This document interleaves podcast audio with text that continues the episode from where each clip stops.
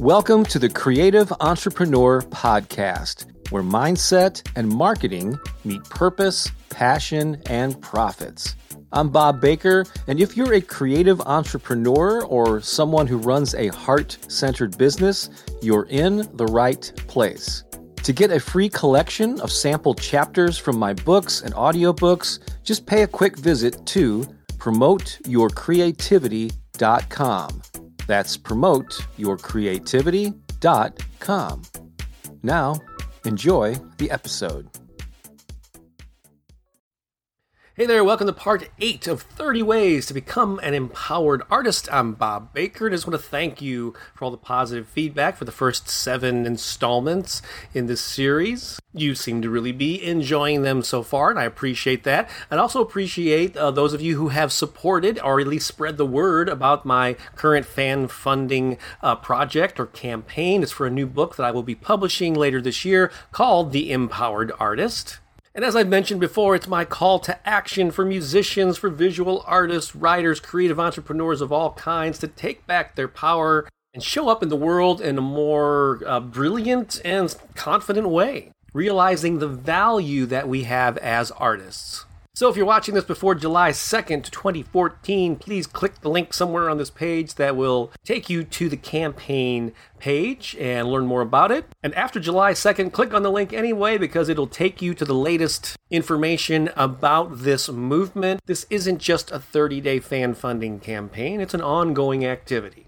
All right, let's get into the meat of this uh, topic for part eight. And I'm trying to figure out the exact way to word this. My primary way that I like to describe this is firm up your filter. Now, I'll explain what that means in just a second here, but it's basically the important role that positive thinking plays in your journey as an empowered artist. Because even though I'm being pretty upbeat and empowering through all these videos, I mean, let's admit it, it's a tough path to carve out for yourself as an artist because there's a lot of societal stigma about the starving artist and the struggling artist and all that stuff and you buy into it and therefore yeah you've got to put in some activity. You've got to rise above all that noise to embrace your power. And to be able to fuel that journey you've got to stay positive. You've got to stay upbeat.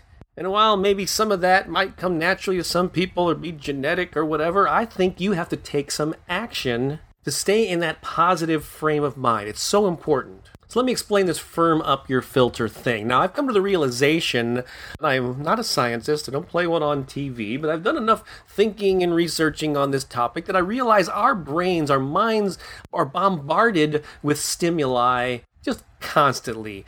Our brains do not have the capability to take in all of this information and to give everything equal value. And so we basically filter through stuff. Our brains kind of take in all that information and determine what's most important to focus on. And the thing that helps us determine what to focus on is what I refer to as a filter through which we view the world. And so we all carry this filter, whether aware of it or not. And the things that create and feed and firm up this filter, they're a combination of things. There are the beliefs that we hold, there are experiences that we've had in the past, both good and bad. There are things we tell ourselves on a regular basis. there are things that other people tell us. It's the media that we expose ourselves to. It's the people that we hang around with. All of these things combined to create the filter through which we view the world. And depending on how you build this filter, that will determine your outlook and whether you see primarily positive things about life or negative things about life or some balance of the two. So there are a lot of people out there, you may be one of them, who are cynical and you go, oh, that positive thinking stuff, you're just puffing yourself up, it's not realistic, blah, blah, blah. But I think it's vitally important. Because I'm going to be honest with you here. Here's my view, my truth about positive thinking. And maybe it's harsh for some people, I don't know. I'm just going to tell you like it is from my perspective. I don't think there's any object truth in the world. I don't think anything is inherently good or inherently bad. It just is. What determines whether something is positive or negative is our perception of it and what we choose to decide that it is. And most of the time, those choices are involuntary, they're subconscious. And so, yes, people that are overly positive and feed themselves positive information all the time, maybe they're slightly delusional But the same is true for people that are realistic and view things as negative and they're cynical and they're fearful. That's delusional as well. Maybe it's my own cynical attitude. I believe everyone is pretty much deluding themselves about the reality of life. But the way I figure it, if you're going to be delusional, if nothing is truly positive or negative or whatever, why not choose positivity? And I think it definitely is a personal choice. Again, if your tendency to be optimistic versus pessimistic, or eager versus fearful, feeling good about yourself, feeling unworthy, if all that's determined by the filter through which you view the world, you can firm up that filter one way or the other. If you want to be more negative and cynical, just watch more of the news focus on the headlines about how awful the environment is and the government and the corporate system. And my God, there's no shortage of things to be frustrated over.